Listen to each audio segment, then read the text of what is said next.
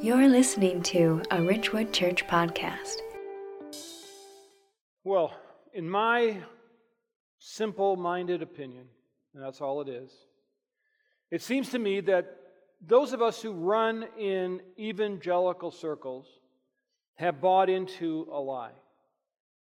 And the lie is that only particular kinds of people can be used by God to further his kingdom.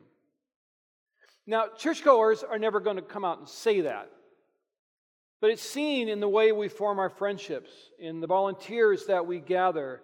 It's seen in who feels welcome in our churches. And there are, I think, unspoken requirements, kind of like somebody has to interview Indeed.com to come to church at times. Uh, it must fit the demographics of the congregation. The person must not live a messy life. The person must talk like a churchgoer, dress like a churchgoer, and above all things, don't rock the boat of the church. And there's an unspoken commandment that thou shalt do things the way we've all done it that way. So it may seem cynical, but I think there's an element of truth in that. We just don't know what to do with people who are different than we are. But thankfully, God does know. And many times when God is choosing people, he goes the absolute opposite direction. He picks the most unlikely people of all. And the man that we're going to look at this morning as we continue our study of Acts is a perfect example of that because Saul of Tarsus was really a bad guy. He wasn't just a, a, a sour person or a bad mood kind of guy, he's a bad guy. He was arrogant, he was power hungry, and he killed a lot of Christians. Yet, this is a man that God chose, and Jesus surprisingly met him to appoint him for service. How unlikely is that? And so, when we see this happen, we, we start to understand that for us, no matter what season we're in, no matter how we feel about God, no matter how we feel about the church, no matter how we feel about ourselves, that God is at work calling us to Himself. God is calling us to do His work. And thankfully, thankfully, thankfully, He doesn't choose the way the culture chooses. He's not interested in the most shiny object or the most charismatic person. He's interested in the person who will walk alongside of him and obey him. And he does it in his secret sovereign will. So there's no escaping the truth we're going to look at this morning. And I want you to leave encouraged and hopeful. And I want you to leave knowing that God has a plan for you because he knows you, he loves you, and you have been appointed by God. And so the text we're going to look at is in Acts chapter 9. So if you have a Bible or a phone or a tablet, you can turn there. If you don't have one of those with you, you can always simply follow along on the screen. And so we're in this series called Courageously Multiply. And we'll see that the gospel is moving out of Palestine, it's moving into Damascus. And so the church is expanding, but one of its greatest enemies is Saul. Saul wanted to stop the church from growing right where it stood. And that's what makes this story so remarkable because he was appointed for service though he had no credentials. And in fact, people were genuinely afraid of him. And if you look at verses 1 and 2, you'll see why. But Saul, still breathing threats and murder against the disciples, of the Lord went to the high priest and asked him for letters to the synagogues at Damascus, so that if he found any belonging to the way, men or women, he might bring them bound to Jerusalem. Now, I can see why they would be afraid, still breathing threats and murder against the disciples of the Lord. And so this man Saul was a well known commodity. He was a Pharisee, he was well schooled, he was a smart guy, but he was a fearsome person. And he had a target on the way, and the way is simply a description of Christians or the church. And the reason they had to see the high priest to get papers to go to Damascus and round these people up is because the Roman government had given high, the high priests the ability to extradite prisoners. And so Paul was on his way to Damascus. It's about 135 miles from Jerusalem. It's about 40 miles from the northern Israeli border, where Syria and Lebanon and Israel all come together. But in this case, here he is. He's going there to once again round up Christians, imprison them, and kill them, and terrorize believers. And it, it's, a, it's a fair statement to say this that the early church was birthed in an environment of terrorism. There was fear, there was persecution happening, and the leading terrorist was Saul, soon to become Paul. And it's not a stretch to say that he would have been the Osama bin Laden of his time. But yet, God reached down and said, I want you. So, this underlines my, my first point that God appoints the most unlikely people to do his work. And I think this is really encouraging. God used a terrorist. And a couple of weeks ago, we looked at Stephen, the first Christian martyr. And in chapter 8, verse 1, he's being stoned and Saul was overseeing the killing and persecution began in earnest. Here's Acts 8 1. And Saul approved of, this, of his execution. And they arose on that day a great persecution against the church in Jerusalem, and they were all scattered throughout the regions of Judea, Samaria, except the apostles. So, what happened here? He's overseeing Stephen's execution, and because of that, great persecution against the church began to break out. And so you can understand why people were afraid of him. But it's hard to understand why God chose him for service. Now, obviously, this is a part of God's secret sovereign will, and we're never going to know maybe completely why he would choose him. But one thing that's obvious is the thing that fueled Paul's ministry was this idea of receiving grace that he didn't deserve. All through his writings in the New Testament, we see that constant theme. I was like this, now I'm like this, praise be to God. I was chosen, I was predestined, thanks be to God. That really fueled him. It gave him his energy. And so God knew that. And we, see this acknowledgement of grace if we look at 1 Timothy 1 12 and 13 I thank him who has given me strength, Christ Jesus our Lord, because he judged me faithful, appointing me to his service, though formerly I was a blasphemer, persecutor, and insolent opponent. But I received mercy because I acted ignorantly in unbelief. I mean, look how he describes himself here. He was a blasphemer, he was a persecutor, he was an opponent of the gospel. But yet God reached down and gave him mercy. And I love being around believers that understand their need for grace and that have received grace because their hearts are soft. They themselves are gracious and unjudgmental because they know what they were like before God touched them or what they continue to struggle with. But I want you to be encouraged that though you may feel like you don't deserve grace, God has grace waiting for you just for the asking. And He is going to appoint you to service because that's what He does. He uses these unlikely people like Saul. And so, as the narrative continues now, he's nearing Damascus, and Jesus shows up and changes his life. And as we see this intervention take place, I want you to know that he's still in the business of changing lives. And I want you to be thinking about this that Jesus may be calling you to a new appointment. He may have something for you that you don't know yet. He may be revisiting something in your heart. He may be prompting you. And so let's look at Acts 9, beginning in verse 3.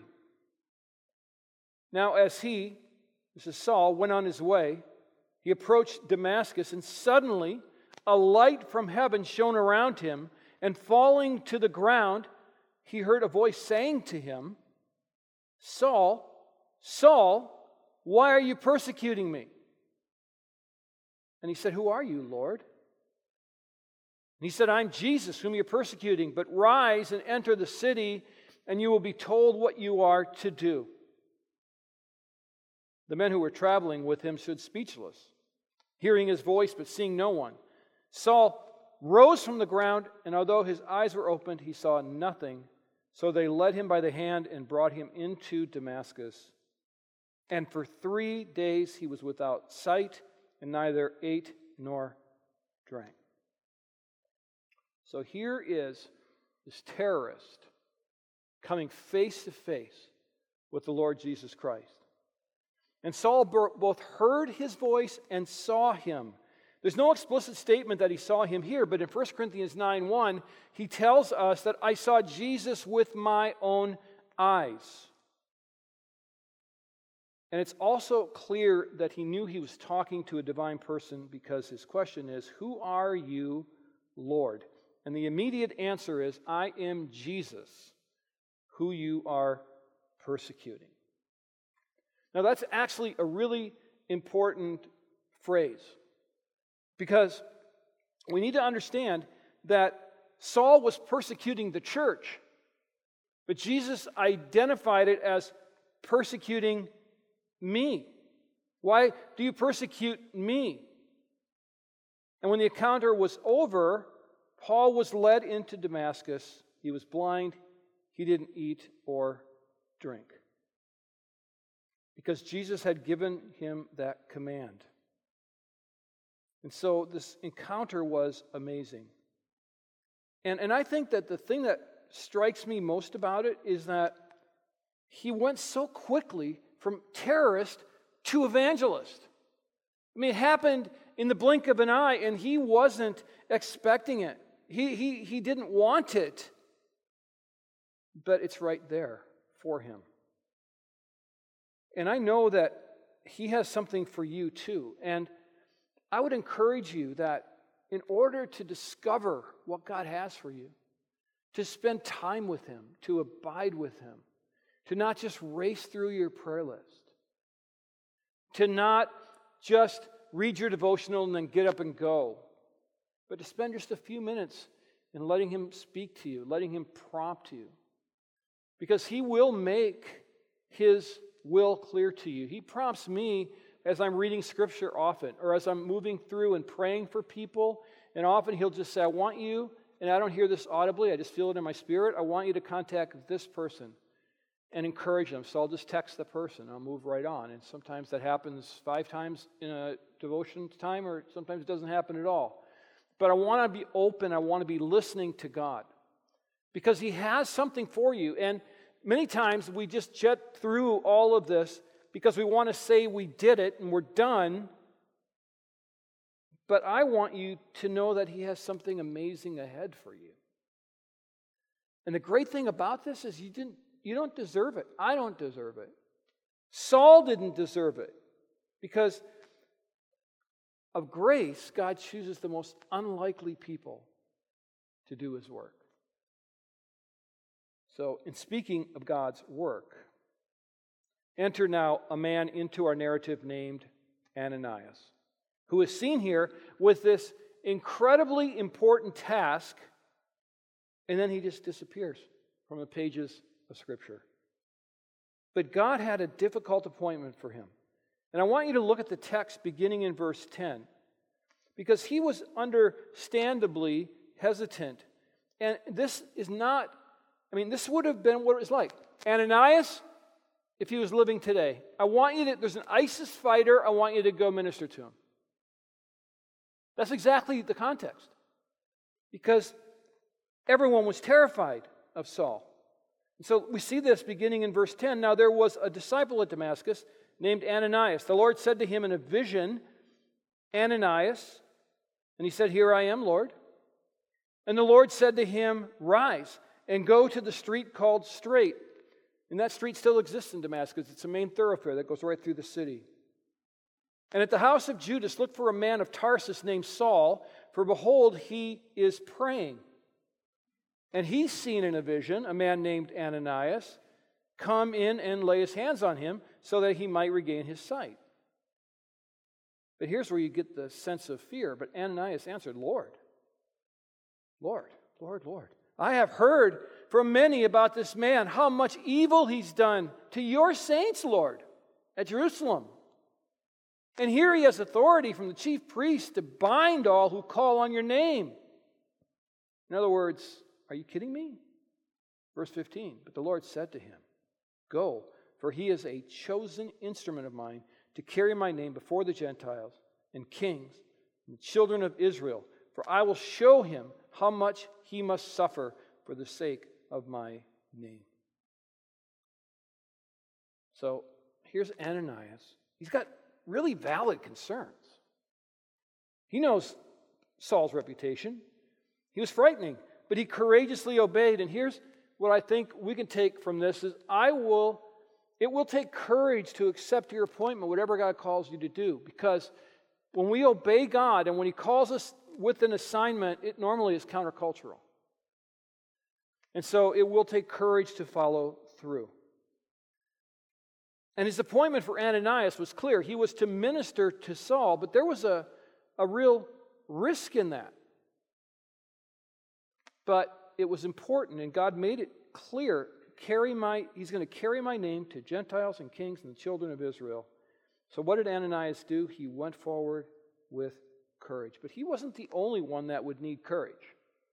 He tells Ananias that Saul is going to suffer for the sake of my name.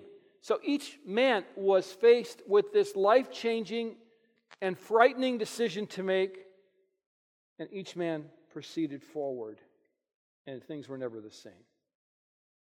And it's quite likely that your assignment will have with it pitfalls and risks because it takes courage to obey God. And I don't know, what, wherever your context might be, maybe it's something that comes up at work and there's an integrity issue or someone's being hurt by someone and you have to be the one to stand up and raise your hand and say, This can't keep going. That takes courage and it's difficult. It's really difficult to move forward and commit to a relationship with someone when you're just afraid of commitment. Or conversely, if you're in a relationship and it's not bringing you closer to Christ, it's hard to break that off. It takes courage to do that if God's calling you to do that. It takes courage to lead families. It takes courage to follow spouses. It's hard. It also takes courage to simply share the gospel. I know for me, when I'm presented with an opportunity, there's always an inner battle that goes on inside. Usually it sounds like this I'm not sure this is the right time. But what's really happening there is I'm not sure I have the courage to do this. because what's the wrong time to share the gospel? So you're going to run into pitfalls, you're going to run into risks, but that's part of following Jesus. And that's what that's what these men were running into. Ananias was finding this out. Saul, soon to be Paul, was now aware. Both lives changed forever, and redemptive history was changed. And the church was multiplying. God was working in verses 17 through 19. It tells us that Ananias did go into the house. He laid hands on Saul. Blindness was cured. And then he was baptized. And he gained back his strength. And the obedience and courage of these men paid immediate dividends. Look at the effect that they had on the church in 20 through 22, beginning in verse 20. And immediately he proclaimed Jesus in the synagogue, saying, He is the Son of God. And all who heard him were amazed and said, Is this not the man who made havoc in Jerusalem of those who called upon the name? And has he not come here for this purpose to bring them bound before the chief priests? But Saul increased all the more in strength and confounded the Jews who lived in Damascus by proving that Jesus was the Christ. Everything began to change. And so here's what I want to encourage you with today. And I want you to take this idea with if you're sitting around going, What did he talk about today? If you just get this much, that there's hope for you and me because of what happened with Saul. God's redemptive plan is ongoing, and He chose a terrorist to do His will. He chose him. That means He can use you and I no matter how we're doing, no matter what we've done, He can use us, wants to use us, He's chosen to use us. Jesus met him personally. And that means that Jesus is close. He's not far away.